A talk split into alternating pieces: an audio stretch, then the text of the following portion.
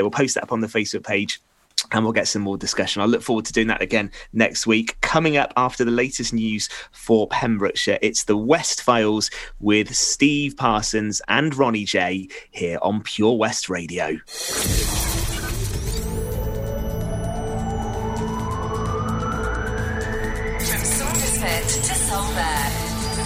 Pembrokeshire, from Pembrokeshire, this is Pure West Radio.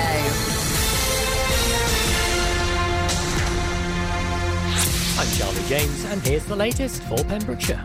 eighty-seven coronavirus cases were recorded across the Hywel Dda Health Board area yesterday. The vast majority of cases were recorded in Carmarthenshire, which had seventy-two confirmed cases, Pembrokeshire with five cases, and Ceredigion with ten. To date, the three counties have had two thousand four hundred thirty-two cases. That's five hundred twenty-four here in Pembrokeshire, one thousand six hundred eighty-nine in Carmarthenshire and two hundred nineteen in Ceredigion. Doctor Ellery Davies, the Incident Director for COVID nineteen Outbreak Response at Public Health Wales, is urging the public to stick to the rules, which are vital to help us regain control of the virus, to protect the N H S and save lives. Although national and local measures have made a difference, further action is now needed. Cases continue to rise. In Wales, hospital admissions are increasing, including those into critical care, and sadly, so are the numbers of people dying from the virus. Under the rules, people must stay at home except for very limited purposes. They must not visit other households or meet other people they do not live with. Certain businesses and venues, including bars, restaurants, and most shops, have closed. Secondary schools will provide learning online only for the week after half term, other than for children in years seven and eight. Primary schools and childcare settings will, however, remain open. During the fire break, it is still important to look after your health, and you can continue to attend appointments and seek help for urgent medical issues. Thanks to a fourteen thousand pounds donation from the League of Friends, two bladder scanners have been bought for Withybush Hospital. The two scanners are a huge boost for Ward twelve and in the Adult Clinical Decisions Unit. They are non-invasive, painless and simple to use, and help with the early detection of bladder problems, reducing the risk of infection. Bob Longland, the chairman of the League of Friends, said it's a difficult time for the N H S and we wanted to help. We asked what was needed and both wards said these scanners would make a big difference, so we went ahead and funded them. A family drove all the way from Sussex to West Wales in the first hours of the Welsh firebreaker lockdown. During the early hours of Saturday, police pulled the car up on the A forty at Whitland. The officers said that despite being aware of the national lockdown, they travelled over five hours for a non-essential reason. The occupants were suitably advised and escorted out of the county. People are being asked to please keep the police phone lines clear for emergency calls. They stated that for information on travel restrictions, you can go online to gov.wales forward slash coronavirus, as nine nine nine handlers are unable to answer these questions for you. A web page has been set up to keep residents of Penally and the surrounding areas up to date with key information relating to the housing of asylum seekers at the M O D base in the village. Residents are being urged to check the page for updates, which you can go online to at www.pembrokeshire.gov.uk forward slash Penally hyphen community hyphen information, which includes a list of frequently asked questions relating to the site. Pembrokeshire County Council leader David Simpson said hopefully the F A Qs will answer some of the questions that are being asked, and we will have the ability to update and add further information to the page as required. I'm Charlie James and you're up to date on Pure West. This is Pure West Radio for Pembrokeshire, from Pembrokeshire. People are strange when you're a stranger. Faces look ugly when you're alone. Women seem wicked when you're unwanted. Streets are running up when you're down, when you're strange. Faces come out of the rain when you're strange. No one remembers your name when you're strange, when you're strange.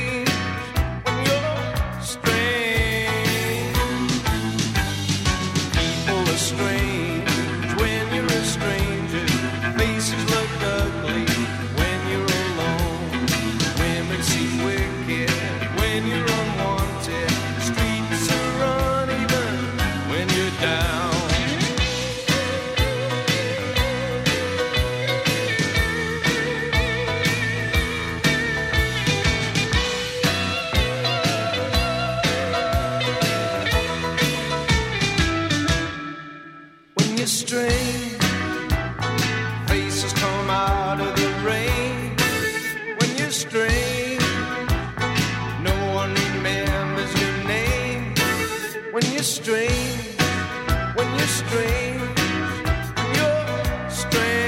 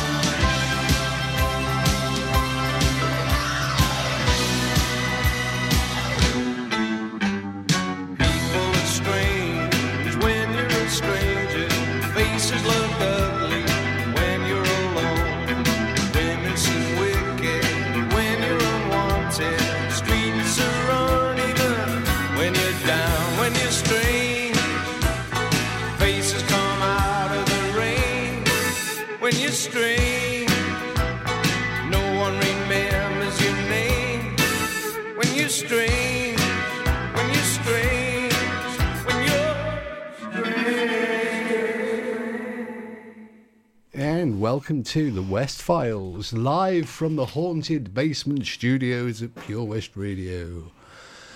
Hello. It's haunted by you, isn't it, at the other side of the desk? Oh, I'm still here, yes, I'm haunting the other side of the desk. How are you still here? Why Why am I sitting so high up? I don't know. There's like, there must be like fifteen cushions on this. Um... Well, that's okay, because it means I can see you. Just, you know what it does mean? It means Toby's a midget. Oh! He has to sit very high on the... No, uh, yeah, no, no Otherwise no. He can't see. Well, no. Yeah, we've got a Halloween special tonight because it's nearly Halloween. Um, how's your shopping going? Did you try and enjoy buying anything? No, I'm I'm just most disappointed. Did you, were you able to buy any period products? I don't need them anymore. But what I am most upset about is that they said clothing was non-essential and I haven't yet seen anybody naked. Uh, there was a bloke went into... Uh, I did yeah, see that, in yeah. underpants, yeah. Yeah, but that's not good enough. Well, fair enough. Hey, we, we have a, a very special guest with us tonight. Because yes. You've always asked me about uh, these these um, people called parapsychologists. Have I? Mm. Oh.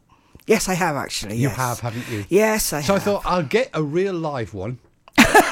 Well, you caught it in a butterfly net. I caught it in a butterfly net and I've uh, dragged it onto uh, the phone lines. And this is actually, to, well, I've got to introduce him properly.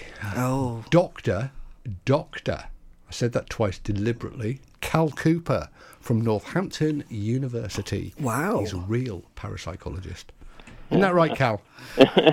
Yes, it is. And you've referred to me as a delicate butterfly. I like that.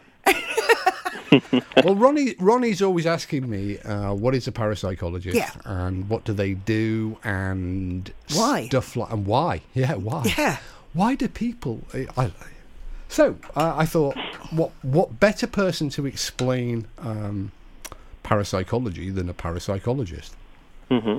So, uh, for, so first of all, for the benefit of Ronnie, what is a parapsychologist? Okay, well, most. Typically, people will associate parapsychology with ghosts and hauntings and that person that goes in trying to look at the, the scientific side of things because of popular media. But if we rein that back in, a parapsychologist would be someone typically based in academia at the universities who's interested in studying human experiences and potential abilities that appear to go beyond what conventional science seems to know.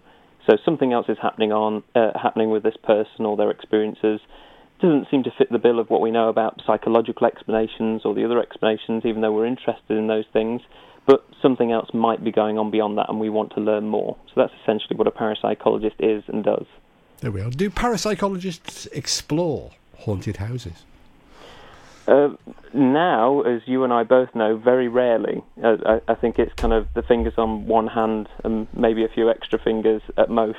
But, um, you know, th- there's been, uh, over time, certainly parapsychologists that have had quite an interest in it, but it's going even further back. It's more our traditional psychical researchers, people that have been members of things like the Society for Psychical Research and the Ghost Club, who have varying, back, varying backgrounds, some of them, you know, electrical engineers and various things like that. They've always had an interest in ghosts and hauntings. They've been members of the S P R, and they've stuck with it, and they've done a lot of investigations of ghosts and hauntings. They've become named authorities because of that. And because of them being members of things like the S P R, they've typically mingled with parapsychologists, but very rarely is the university-based parapsychologist noted for, for being uh, the person that goes out there investigating ghosts and hauntings. There are a few, but certainly they're interested. How do you become a parapsychologist? I mean, can you go to can you go to university or school and learn parapsychology? Because I, I, I we've seen courses available, you know, and I've met people that have done a weekend's course in parapsychology or one of these online courses in parapsychology, and in some instances even awarded themselves a doctorate in parapsychology. Have you? Why have we never mentioned this before? This is such a hot topic. We need to get on this and put a stop to it. Yeah, we need to stop talking about it so often. But, yeah. but it, I mean, how do you become a parapsychologist? I mean... It, I don't think we need to stop talking about it. I mean, it is a frustrating issue um, because it's not a protected title. Um, anyone can call themselves a parapsychologist. Anyone can call themselves a psychologist or a counsellor.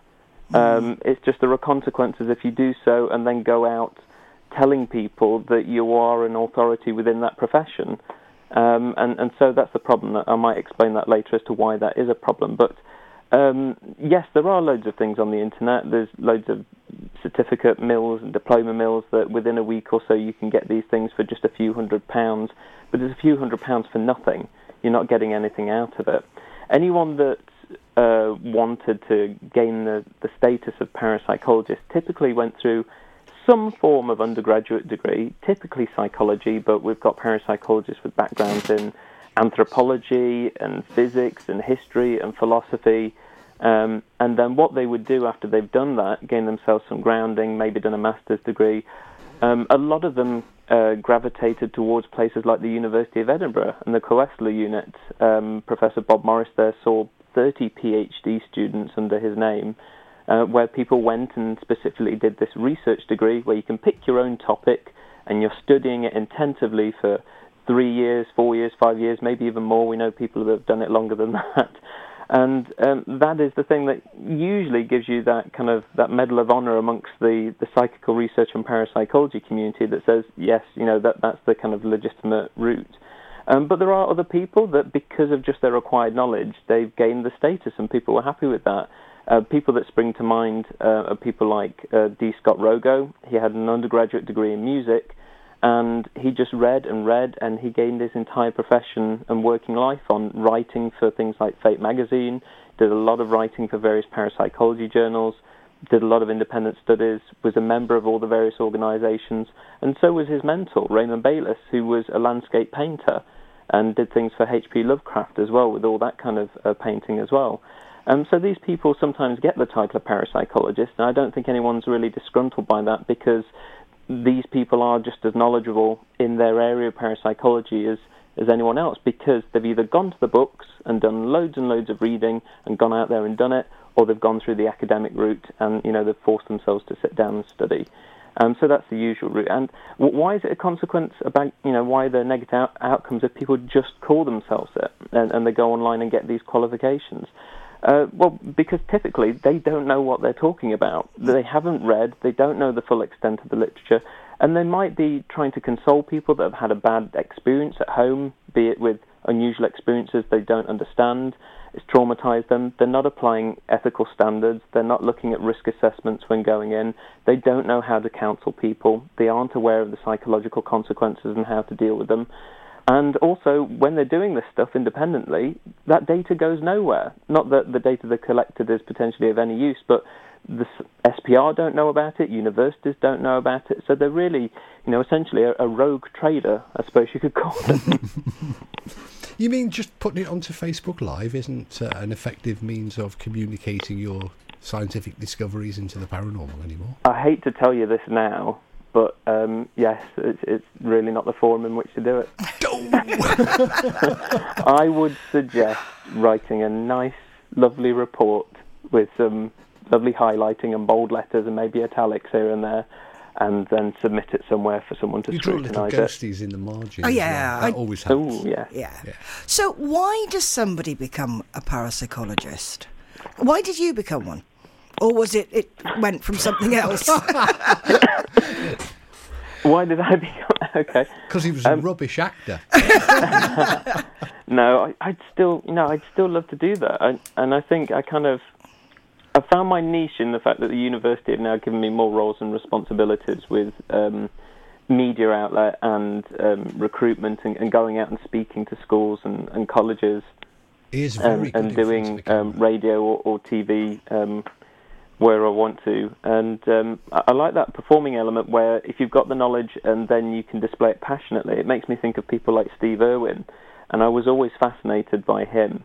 Um, I thought, wow, you know, some people think that this guy is absolutely crazy and he's just so energetic, but that was what was so addictive about Steve.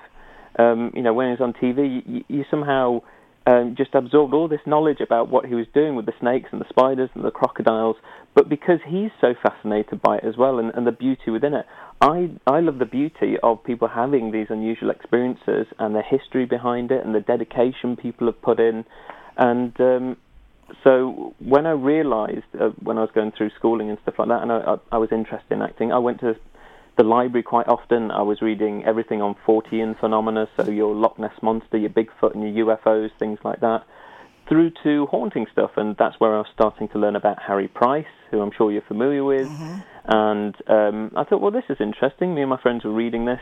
And when it came to options, I saw so many people were trying to go to university and get a degree in performing arts. Um, and I thought, well, that's not the route. That doesn't guarantee you anything. It's about having a good agent. It's about networking. It's about sometimes knowing people and many, many auditions. Um, that will never go away if I wanted to do something like that. So I thought, well, get you some th- get yourself something that's useful. Get a psychology degree, and you could apply it to various things. Um, but then remembered that, well, actually, you know, that's where you could also do parapsychology. There are actually people out there researching some of the stuff you've had prior interest in at the library. Um, so I just sought out a university that I wanted to go to. I'd, I'd looked at things like Edinburgh and Liverpool Hope University at the time, which is where, I guess, Steve, that's really where you started out when you were approaching universities for parapsychology. Um, where else did I look at? Hertfordshire um, with Richard Wiseman, but I settled for Northampton. Um, I even looked at Coventry. They had a master's degree in parapsychology at the time, but Northampton was just, it just felt right. Um, there was a big community there of people researching parapsychology and transpersonal psychology. Um, so I did my psychology degree and I essentially stuck with it. You did. And I've got to, I've got to say here, um, I, I've known Cal since he was very small. Very, like, oh, oh dear. In fact, uh, weren't you still doing your, um, if I remember rightly, at Winchester? Were you doing your foundation psychology course then? No, no, that was my undergraduate. Ah. So yeah. You've known him but a while. But you, you were still oh, changing we've... my nappies. So. Yeah, Cal and I, I, I think I've known him since he was twelve. I still am if I shave. Now that, I'm going to see a picture. Cal and I have, uh, have, have actually had, I've had the honour of working with Cal on a number of occasions, including co-authoring a book together, which mm. um, which you can buy. And, uh, Which Cal- one's that? Uh, the yellow one, Paracoustics. Oh, right. I've um, got that. I know. I've got that. Yeah. I'm, I'm actually sat on a bed right now doing doing this interview, and it's just reminded me of your first comment on what you thought the cover looked like. Oh. Should it be said on air? Yes. Yes. Why not? You can say it, Steve. I can't remember, actually. Oh, go on, Cal. Tell us, tell us. His, Steve designed the cover, essentially. I, I mean, you've seen his arm as well. He's got the Ghostbusters tattoo on his yeah. arm. My only wish for the book, because I knew this was Steve's baby and his project, and he wanted to drive it forward. He wanted to get the book out like this. And so I probably got like a, a third of the say on what the, the cover would be like. So colour, I think, was the only thing I was allowed to say. Yellow. Let it be something that if it's on a shelf, it stands out and people go, ooh, what's that? But then when it came to the actual cover design, we've got this ghost. And the initial ones, he had a really specific ghost in mind that he wanted. So it went through several changes as to how the ghost looked. It even looked like the traditional Casper ghost. So it had a very um, kind of bulbous head to start with. And um, I've got some of the early ones. And it actually grew and it became a bigger and bigger ghost. But I remember his comments on the initial one was, we can't use that. It looks like a teenager's bedsheet. Oh, yeah. I remember that one. Excuse me. So uh, it, it developed, and it is what it is. And it, it actually took a lot for the designer to get it where it was. So um, I will never look at that cover again the same. Well, yeah, it reminds me that um, because the first book that um, was uh, with the yellow cover, but we're, we're, uh, we're kind of committed. We've got to eventually settle down and do another one. Hmm.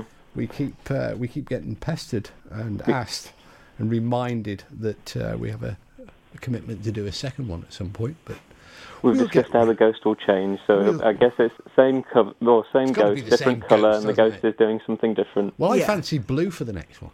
Mm, yeah, I don't mind blue. Yeah, well, it depends on the colour blue, so as it stands out. Well, no, it, it can't be blue. It has to be blue. Yeah, that yeah, kind of, exactly. That kind of yellow. Yeah. Yeah, definitely, definitely. Here we are. I've just upset my uh, my uh, delicate throat. So I tell you what, while I um, while I have a coughing fit, I'm going to play. You, what you need to do is suck on a fisherman's friend. Yes, but meanwhile we won't go there. Meanwhile, I'm going to play. You've some... done that before. Yeah. Um, oh, I'm going to play some music. I want to talk to this guy. Music break.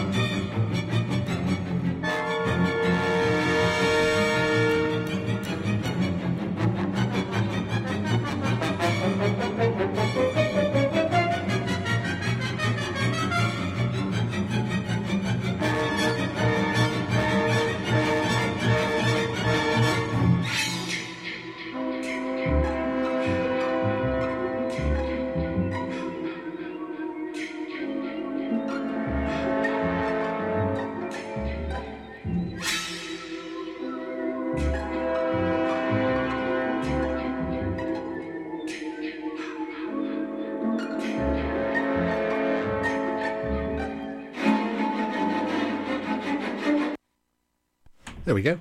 Oh, what was that? Scary sounds. Yes, I'm just me eating a thro- was... throat sweet. You're yeah. listening to The West Files on Pure West Radio with Ronnie, Ro- Ronnie and Steve. And, and Steve. Our special, special guest tonight is a real-life uh, bottled parapsychologist, Doctor Doctor Callum Cooper from Northampton University. Uh, and it is right, isn't it? It is Doctor Doctor Oh. Uh, It, it is, right? I suppose you wouldn't say it in the U K. There are some parts of Europe where Germany, if you've got more than one, you done. do say yeah. it, you do double it up. Yeah. In Germany, that's definitely the case. Yeah, we had a guy that visited the university, um, God, it's over ten years ago now, but um, he has three PhDs and holds a um, professorship status. So he gave me a certificate once for a, um, kind of a series of lectures that we went to, so it was an attendance thing, and it was signed Professor, Doctor, Doctor, Doctor, and then a massive signature. Oh my goodness. Yeah. there, there is a man with an ego problem. Yeah, this sounds like it, yeah. And of course in Sweden they have no doctor. Oh, mm. I'm going home. So, go on, you've got, some, got, got you a parapsychologist. You've got me a parapsychologist, yes. So, OK. You were full of questions a few weeks ago. I know, it's your own fault you started answering them. Oh, you've gone all shy now. No, I don't go shy. That's oh. one thing I don't do. So, OK, you're a parapsychologist. You, is it study human emotions and, and effects that different situations have on them? Um, yeah, I, I was asked this today. Um, it was um, I was doing an interview for The Independent because they wanted to know why uh, why do people believe in ghosts in the twenty-first century, and with that they wanted to figure out more about parapsychology. And I said, well, there's there's really three strands now to parapsychology. Um, one is um, the the traditional route of parapsychology. You've got these claims and experiences, and we are interested in, are these claims something new to learn? Are these experiences something new to learn? And we will go out and map what's called these experiences phenomenology, so they're, they're characteristics. Over Hang on a minute, he's another one uses long words. Well, that, it essentially means that the characteristics. What Phenomen- people, if a, oh, phenomenology, they're phenomenology. phenomenology. I, I've, phenomenology. Just, I've just realised that uh, on next month's show, we could have, a, we could have a, as our guest a phenomenologist. A psychical phenomenologist? Yeah. I'm I'm going to go back to my beer. You know, because we have a mutual friend and acquaintance, don't we, who's a... Um, a fellow doctor. A fellow doctor and a psychical phenomenologist.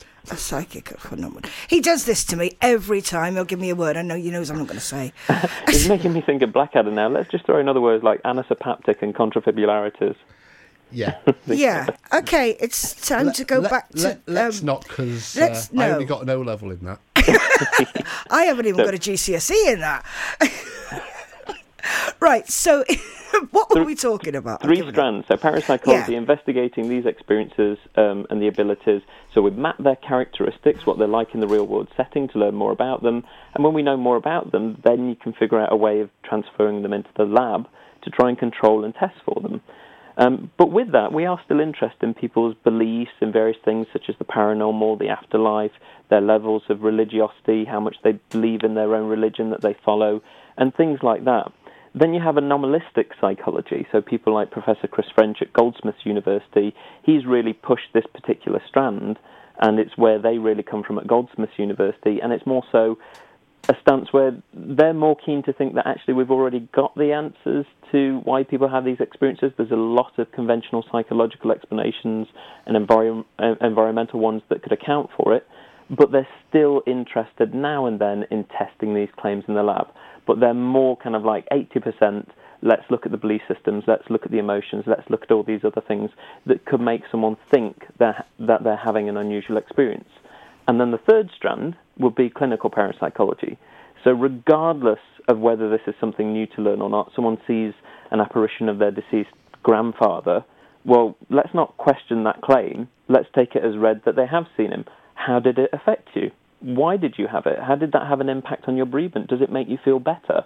So it's looking at the health implications of people having these experiences. So parapsychology, anomalistic psychology, and clinical parapsychology. This is because you just answered what I was going to say, because there are obviously different sections, mm-hmm. and you know you just explain them. So, do you get many? You say, you say about it going back into the lab. You know, it sounds a bit like you know Doctor Frankenstein sort of thing. um, you know, so how do you test somebody in the lab as such? It depends. Um, give give me an instance. It, give me some sort of experience or ability that you want testing. Uh, Poltergeist.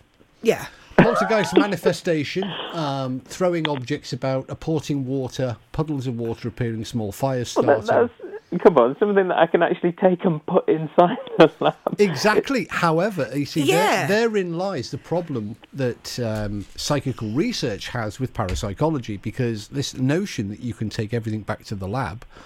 Or, I don't think or, everyone thinks you can take but, everything. Who says that? Um, a lot of parapsychologists think that they can. Right. Can you, can you finger point? Uh, not on air.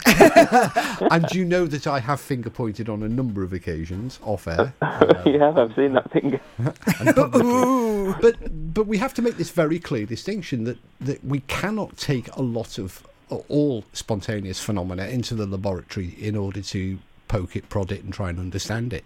Sure. And we we really have to take the, the, the lab or the science into the field where these activities and events are reported. Um, because I think studying it in, in the natural environment, we could. I'll give you an, an analogy. We can understand a great deal from looking at a tiger locked up in a cage, but we can learn a great deal more by looking at the tiger in its native environment. Yeah. And so, yeah, I mean, this idea of just taking stuff into a laboratory um, and trying to replicate and, and recreate it. And I, I'll give you one example of where that falls flat, and it's one that you talked about earlier down at Goldsmiths with their uh, great experiment called the Haunt Project, where they set about trying to recreate a haunted house Um, mm.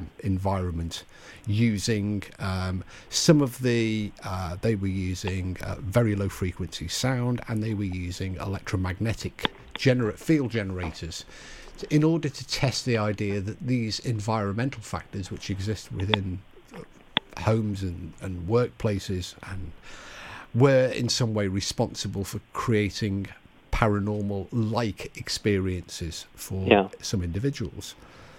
And um, it didn't transfer well to the laboratory uh, because they couldn't fully factor in all of the variables that, that need to be considered in the real world. Yeah. So. Um, I mean, it's like that with some other things as well. They just don't transfer over. And other times you're just looking at a replication. And, th- well, that's not good enough. It's not the original instance. I mean, we get the students every year to... Uh, for a seminar, review an article by Susan Blackmore on alien abduction experiences. And it's it's an article from the New Scientist that was done in, in nineteen ninety-four, um, when there was all the hype for the X-Files. And it, it's to try and get the students to be critical of the writer and the evidence that they put forward. And um, the whole premise of the article was based on the fact that she'd been to Michael Persinger's lab and tried on a god helmet. Mm. And and so this is stimulating um, the frontal lobes and giving her this out-of-body sensation that many people um, talk about when they're having an abduction-type experience. And she was talking about all these things she could relate to that and the out-of-body experience. And the students even bring it up, which is what we're trying to get at with them, that, well, this doesn't relate very well because, you know, we could say it has a relationship to temporal lobe epilepsy, but does that mean you're making the gross assumption that everyone that reports an alien abduction experience is an undiagnosed um, person that has temporal lobe epilepsy? that, that can't be the case for all of them. And then what about people that claim they've come back with certain scars or things implanted under their skin, which it have in some few cases that has happened? That can't all be explained by going into Michael Persinger's lab and putting on a god helmet. You've come close to saying, well, there's the potential for this kind of brain activity causing the illusion of it, the same as sleep paralysis as well, when people are in bed and um, their body has gone into this kind of lockdown during sleep, but you've woken up during it, and so you've, you've um, experienced your own body's paralysis, but it's being confused with the dream state as well. So this is why people feel they're being pushed down or they're held down on an operating table and there's uh, unusual I've figures around them. That. You've experienced mm. it. Yeah. It's, it's very, very common, um, sleep paralysis. And it also depends on, uh, depending on uh, what people are familiar with, what they engage with in terms of literature and T V. Some people have associated this with aliens. Other people have associated it with poltergeist activity, and, and that's why it goes all the way back to the film The Entity as well. Um, questions of, in those kinds of states where people think that they've woken up and they've been interfered with by a ghost, but they couldn't see anything. Well, is it just an experience of sleep paralysis? And that's the more conventional explanation we most certainly turn to, um, unless well, there were additional fact, features. In, fa- in actual fact, I would I would argue that in, in many respects, in the last twenty years, we have slipped back to uh, the Dark Ages, the medieval era, because back then, anything that we really didn't understand, for example, sleep paralysis and uh, other natural phenomena, were always were often attributed to devils and demons. Mm-hmm. And then we went through the Age of Enlightenment and science and uh, the Renaissance and all these other cool things. Uh, but in terms of the paranormal, it's like the Renaissance didn't happen, because if you switch on any of these television programs now, you'll see, you know, famous American and uh, British copycat ghost hunters blaming everything on demons. Yeah, mm. Something gets thrown across, it's a demon. Something gets touched, it's a demon. Somebody can't move, I am uh, held down by a demon.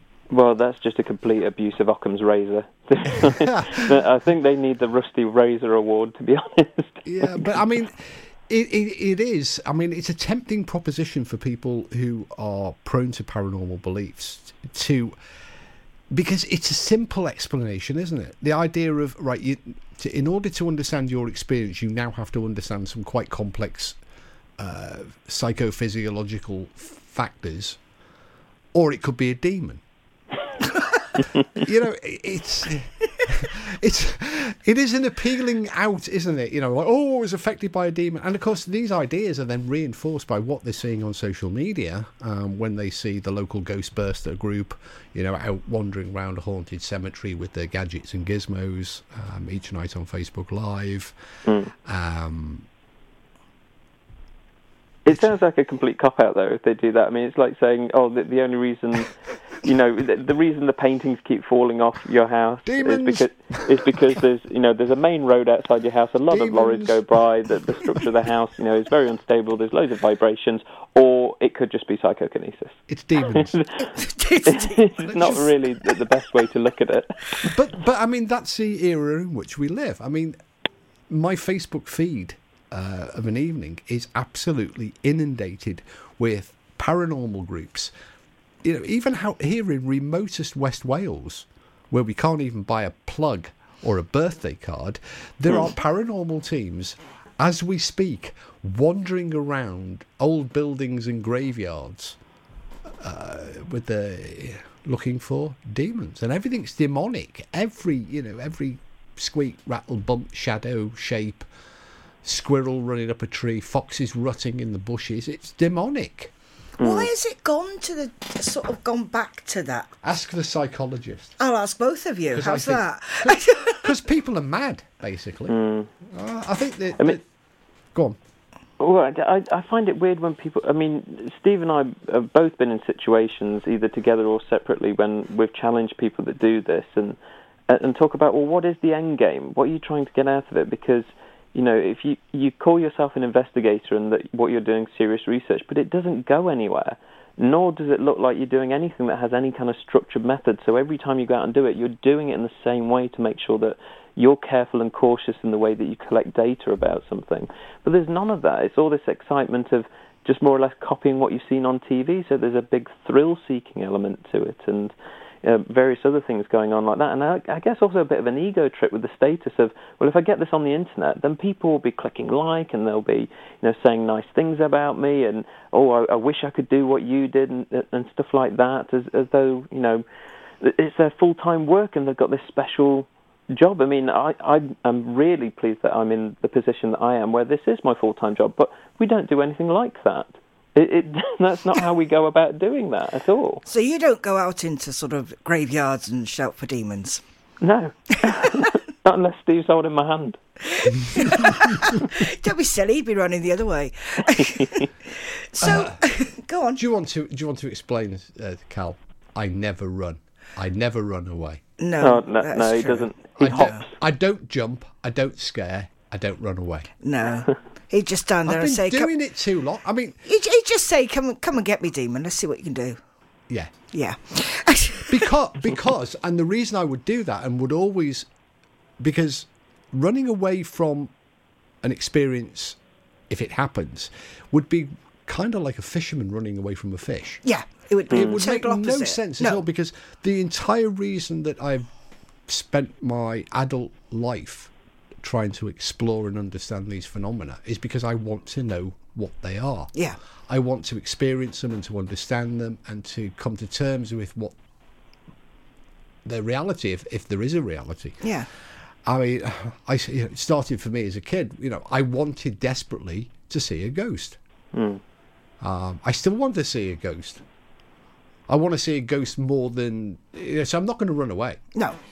Um, and I, but you don't need all of this equipment, this, these bizarre boxes that, that they sell with flashing lights on that that really give you no inkling and no idea. They they provide you with no data. They provide you with no information. They are just marketing, essentially. Mm. But I mean, do does do parapsychologists? I mean, do they encounter many ghost hunters? I mean, do you get them rocking up at the door at, at Northampton and saying, oh, I've got this really amazing bit of evidence and I want you to study it? No, I mean, what we do get now and then, I've just been dealing with one today and yesterday with the various emails that we get. I will get a lot of people that come forward saying that they've been having visions ever since they were a child and they've lived their lives as a psychic and, you know, and I want to tell you this and I've got a vision about Prince Harry's going to do this and... all kinds of things, and a, a lot of them will be based in the States as well, but they've just reached out, just Googling and trying to look for parapsychologists. And I say, well, it's all very well you're telling me all these things, but what do you want out of you telling me this? Um, and sometimes it's, well, I just want to understand it further. And um, in that instance, I, I can't do anything because I'm over here. But I've said, look, these are the places you can go to in the States, you know, places like the Rhine Research Centre and places like that, uh, where they have got on-site labs for testing these kinds of things. And if you've had these experiences all this time and only now are you coming forward saying you want something done about it, well, then if you're comfortable, go there. You've got then all the access to the literature. You can relate to other people's experiences, and you can put your your claims to the test to see if truly you, you have got some sort of psi ability. But with ghost hunters, um, no, we don't get them coming to the uni. If anything, if they encounter me and then they realise what I do for a living, they change what they're saying or they run scared. So I, I have I have encountered some that are going about calling themselves a parapsychologist or diploma in parapsychology. If it's on social media and they realise who I am, quickly their status has changed or information about their educational background from these very suspicious colleges and online universities suddenly disappear, never to be used again if they want to remain as some sort of contact link with me. I always um, find as well that they what they're really seeking often is validation, because yes. they come up and they'll say... Um, I've got this amazing photograph, can you have a look at it? Now, you're, it puts you in a very difficult position, because if you say, yes, I can explain it, it is a perfectly normal anomaly caused by some aspect of the camera or your method, they'll argue with you and say that their friend the psychic said, no, it was an orb and it represented a demon. If you shrug your shoulders and say, I don't know, then what they say is, well, even the expert can't explain it. Yeah. Because so you can't win either way. No, you you are an absolute hiding to nowhere. Uh, it creates all kinds of arguments. The, the, the last argument I saw was, I put um, a rest in peace James Randi post on my Facebook, and um, there was a lot of discussion below, and then one guy just went on an absolute tangent, and he was talking about how parapsychology is in a far worse position today than it was thirty years ago.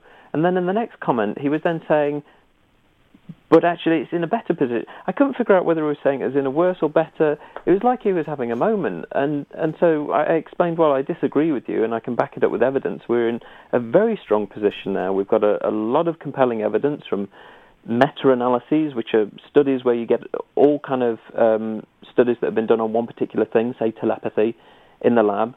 And all the studies that failed and all the ones that were a success, and you put them all together, and the, the study tells you what's the overall success rate. So we've done that with various topics in parapsychology. There's a good effect there. It's comparable to most psychology, if not better than some other areas of psychology. We've got really good methods in place. Parapsychology put a lot of good methods in place that other psychology areas have adopted. And I explained this all to him, and... Um, I've forgotten what his last comment was, but it was more so something like, if you believe that and any of your colleagues do, you're a fool, and then just deleted me. I suppose his last comment would logically be, wibble, wibble, wibble. Yeah, wibble, wibble, wibble. I mean, I think I put in the end, well, you know, uh, now you can't see my comments because you've removed me. I, I'll, I'll end on two points. One is, I don't know what it was you were getting at, but I'm sure you understood what it was. So, you know, uh, I'll, I'll leave you with that, and, and bless you for, you know... Um, engaging with me and having a bit of a chat. I enjoyed it, but I don't know what it was about. And my, my second point is, rest in peace, James Randi. Do you know what you should have put? You should have put, to? And yes, ghosts are real. Because you can't read this. You've gone off on a tangent, now I will. Let's talk about ghosts. Yeah. Well, no, let's, let's continue, because some of your work, in, in, I would describe as bizarre and esoteric, um, like floating around in a bowl of soup, mm-hmm. um, which you've been, which you've spent, I think, is it almost the past, is it eighteen months doing? Um, longer. We started that. It's flown by so quickly. We started that in twenty sixteen. Blimey. Yeah. Hang on. Well, rewind. Floating around in a bowl of soup. It's a human gravy. Oh. uh, flotation tanks. And they're, ah. they're cle- cleaner than people would think. But uh, right now, we're obviously, due to present circumstances, we're very limited in what we can and can't do with them. Put goldfish in it. Yeah. That'll kill them off quickly. Yeah. Koi carp. That's it, yeah. Turn it into something, you know, yeah. a nice decorative a flotation. I'd love to have a go in a flotation tank. Well, this is the man. He spent how many hours bobbing about in one of these things? Oh, many hours now. Can um, I ask why? Well, it was... It I like... clean, anyway. I love being in water. Uh, I suppose that's the best way to start this explanation. I love being in water. If if I could have a bath every morning and every evening, I would do, but I start with a shower and I end with a bath most days. But I, I could stay in the bath for hours. Uh, I read in the bath, I just shut my eyes and relax in the bath. I'm not a meditator, I don't follow any religion, but if there's one thing that really helps my mind kind of just clear things and clear writer's block is when I go to the gym and go for a swim or, or sit in the jacuzzi and just listen to the bubbles. Um, I just love being in and around water. It calms me down. You're not an aquarian, uh, are you? Uh, I don't know. No. Maybe I, I, I don't know. So you you My spent... star sign's Scorpio. That's a water sign. Yeah, that's true. Yeah, that... So you spent all this time. For what reason are you spending all these hours in a flotation tank? Well, because um, when I went to conferences for the Society for Psychical Research and parapsychology-related ones, whenever we'd be outside of a lecture just discussing things, um, we some people now and then would chat about, oh, you know, you should get a flotation tank at the university, ha, ha, ha. And there were laughs about that because many universities have had Gansfeld suites. So they're called, they're, they're a big metal container within the lab space. And they're soundproof rooms. You, you shut the door and it's all usually black walls and, and ceiling, and it's Um, got a reclining chair in it, and this is used for sensory deprivation. You lie in the chair, you've got eye shields on and a red light beaming down, and you look through the eye shields and it's just a pink haze. It's like being lay on a beach with your eyes Ooh, closed. Sounds like heaven. Oh, it, it, it's, it's very calming because it's warm and you're comfortable in the chair, and the idea is while you're there and listening to white noise, which is uh, reduced in its hiss, so it's you block it out after a minute, you can't hear it. Um, most of the time, people don't report hearing it. It turns into other things, voices, conversations, things like that, and then visions start to come forward. So that's one way of inducing, potentially, psi-conducive imagery, psychic imagery, essentially. And loads of studies have been done on this since the mid nineteen seventies. But a flotation tank will offer the same thing, but with um, a lot less restrictions. So the problem with the chair is you're wearing your clothes, it's an unusual environment. When people go in the tank, yes, it is an unusual environment, but you're typically naked when you're in there. Um, you gain a quicker sense of the loss of the body because you have this instant floating, uh, this fifty percent, or about fifty-three percent Epsom salt within the water, uh, so magnesium sulfate. So it doesn't matter what size, weight, shape you are, what position you lie in, you are not going to sink. And the water is blood temperature as well, so you don't feel hot in there, you don't feel cold, you just realise you're in there. And so this is why a lot of people in it believe they're having a, a rebirthing experience. They believe they're in the womb. And they have this instant out-of-body kind of sensation as well, because you you are essentially floating in, in the water, um, but where you don't have to even put any effort into it. You're just floating. And so we thought, well, people have hallucinatory experiences within the tank. Let's put it to the test finally. Let's do a lab-based test on this like the Gansfeld, because there'd only ever been one pilot study on it, and it was very short and very crude. And we thought, well, there are so many commercial centres now, let's use them. And if we get enough interest, we might get funded to actually buy a tank, because there are now portable ones that you can put up when you want and take down when you want. So that's why we're doing it. Ah. Yeah. That sounds well, like sounds like my kind of if, heaven, actually. If anybody wanted to become a parapsychologist, or, oh. God forbid, um, how would they go about doing it? I mean, can they just... I think that's a really cool profession. I'd like to write to Columbia University and um, be a parapsychologist. Uh, I suppose a lot of people did actually start off by writing to people, and I suppose that's a good start. If you're doing some reading, if you've gone and got some of the, the textbooks online and things like that, you've ordered your book or gone into a good bookshop and find these things, reading is the most important thing. Another one is reaching out to, to people like you and I and, and many others and, and understanding their experiences and their background and their advice and suggestions on it. I did that. Um, but there are different options, really. If you want this as a sort of a career, get a good grounding in something else, either by a psychology degree, a physics degree, anthropology, you name it. Get something like that, because there is no undergraduate degree in this. no matter what you find online, it doesn't exist. There is no such thing as an undergraduate degree in parapsychology. Um, so get a grounding in that. Most people, when they want it to be through the academic route, they do a research degree. So that's typically a PhD. Um, and they pick a topic, a question, like one of my own PhD students right now, he's looking at diet and psi. So depending on people's diets, how does this impact on people's experiences of, of psi or abilities? Um, other ones are looking at near-death experiences. Some are looking at um, encounters with mediums. So you can essentially pick your topic. Some universities even get some funding and offer one out.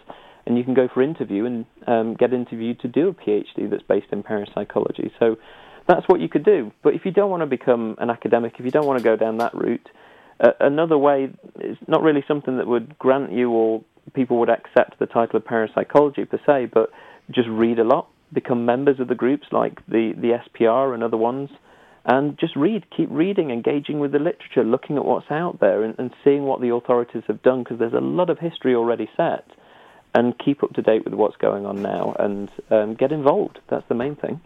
Here we are. So just do it, basically. Mm. Um, Don't it. cheat yourself, though. Don't go online and get these, these odd certificates. There's, there's like two or three places that are delivered by parapsychologists that are more so a... a bit of a continued professional development, just a sort of, right, here's the inside of you, this is what it's like, here's a, a bit of a taster course. But it's it's not an undergraduate degree, it's not a master's degree, it's just a sort of an attendance thing. You've been and you've sat through some online lectures. Um, everything else is university-based, and you've got to go through that. There we are. So, mm. do you want to be a parapsychologist? No, but I want to go in the flotation tank. Oh. This is the man. Well, next year, when hopefully things die down with the current situation, we've got our own tank and we will be asking out for participants. So if ever you wanted to visit the campus, look around and have a float as well, you're more than welcome. Sounds like heaven to me. Just being completely... so many images. No, don't, Steve. I'm off Steve. I'm you want to sleep tonight, yeah, OK? Yeah, no, no, no. There's no demon involved. And of course, I mean, you know, we're just going to sort of wind it back because we are coming towards the end of the hour, and uh, the, I mean the question. Oh, let's go on for another hour. That'd be nice. Uh, no, no. Because then I'd start ranting about um, my. Yes, my, he's he's controlled at the moment. I'm being very controlled because you I, have been actually. As as as you work out that uh, as a psychical researcher, member of the S P R and blah, blah, all that sort of stuff, and permanently under pressure to complete my own PhD by, by Cal. Yeah. Oh, and thank you so much for the. Um, if I haven't got enough work to do today, to uh, send the uh, to refer me f- uh, for an orb article for a journal.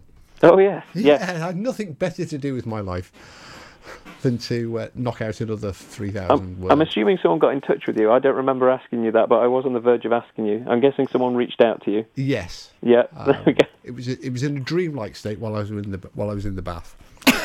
Um, Best place. But there are I mean there are incredible differences, and parapsychologists are some uh, there are a group of individuals that we work with, we work alongside as psychical researchers. And we don't always see eye to eye with them, um, particularly over issues relating to haunted houses, haunted environments, uh, what we what, what are termed spontaneous cases. And yeah. Spontaneous because you have no control over when yeah. they're going to happen. Um, and there are a number of uh, psychologists, anomalistic psychologists mainly, who, as you, you said earlier, believe it's mostly all of the mind. Mm-hmm. Um, and um, I've got to say, in fairness, Cal is... He's been in a few haunted houses down the years. Mm. And um, he's not so bad. But as he said... as he said, oh, he's a good lad. He's, he's a good, good lad. But as he also said rightly, that there are very few parapsychologists who will tempt themselves out of the ivory towers. We've offered on a number of occasions at conferences to take uh, parapsychologists into the the haunted environment to see, let them see for themselves that the the situation that we face, trying to unravel a person's claim that their house is haunted and that something unusual is taking place, and they're finding it disruptive and frightening and scary, and all the other bits that go and, with it. Yeah, and, yeah. So, um, so why why do they decide not to? I, I think a lot of them... Um, Why do they decide not to? I think there's a lot that don't favour what's called... There's three strands to parapsychology, and that's studying E S P, extrasensory perception, telepathy, precognition, clairvoyance, P K, psychokinesis, the metal bending, influencing things with your mind, and then survival. And so anything that suggests the mind surviving out of the body or beyond death, there's a lot that aren't really interested in that. They're only really interested in E S P and P K. And because survival is more of a traditional thing that's grown out of psychical research, and so they would sooner favour the idea that if you're having an experience like that that suggests survival of the mind, it might just be caused by E S P. I say might be, that's still making quite a bold statement, but um, it, it's caused by E S P. It's more of an illusion of interacting with the dead and things like that. But I started out with that. That was, as I mentioned, reading those books, I started out with learning about Harry Price, so that's I, I've grown from that, and so that will never go away from me. I'm still interested in it. I would never shy away from writing papers on hauntings or apparitions. I'm still very much involved with it, because most of my work is on bereavement and people having these experiences. Uh, and so I'm, I'm still dabbling a lot with claims of poltergeist phenomena and apparitions, and within that some really compelling cases that go beyond um, one-to-one encounters where you think, well, is that misperception and grief playing on things? But, you know, the gas man's come to read the meter and he sees something too. He's not involved in the bereavement, so why would he see the apparition? So th- that's why I'm still very much interested, and I wouldn't shy away from, from going to uh, an alleged haunted property and checking it out. And it's refreshing to see. Because um, I, I, I once asked um, the American parapsychologist and acquaintance of ours, Lloyd Auerbach, a similar question mm-hmm. um, about you know whether whether parapsychologists should be are the, are they the right people to um, investigate haunted haunted houses, and uh, his response is was uh, is one I've quoted many times. Mm. No, because mm. they lack the social skills. was was his short answer. Cal, uh, we're, we're running out of time, so um, thank you very much. I hope that, Ronnie, do you now understand a little more about what parapsychology yes, is? Yes, I do, but the trouble is I just want to know a bit more again now. well, we'll we'll have to get Cal back. Yes. Absolutely. There we are. We'll have Cal back intrigued. At a future date while you yes. compose a list of questions. Oh, don't worry, I will. Because... Thanks, by the way, for mentioning Paracoustics, so that getting a book out there. I mean, yes, that, and, that... and yes. Let's also let's also quickly. You have about thirty seconds to mention telephone calls from the dead. Oh, that that needs and... that that needs rebranding. That needs to come out as a Kindle, and it will do very soon. The latest thing that I've worked on, I, I've I've got some books on ghosts out. One with Alex Tannis called Conversations with Ghosts. Um, but the latest thing that I've worked on, I've done the foreword for a book that's very important right now about how all this information that we've just talked about, how does it get out there to the public and on the internet? And are there any kind of problems with people not wanting this information to get out there? So Craig um, Wheeler has done a second edition of his book, Psy Wars, and it's about issues with Wikipedia and TED Talks and the James Randi Million Dollar Prize. So that's very important this week, especially with the, the passing of James Randi. So if people want to learn more about some of those controversies, check out that book. You'll and find them on places ha- like Amazon. How can people um, find your books? I presume straight on to Amazon? You can go through Amazon, but also you could check out my website first, which is all the W's, Callum E Cooper dot com. That's my author name. It's got my middle initial in there, Callum E Cooper dot com. Callum E Cooper dot com. And Cal, thanks very much. Thank and, you. And uh, checks in the post. Oh, look out for that. With a demon. Talk to you soon. Good night, Kat. Thank you very much. Take care, guys. Bye.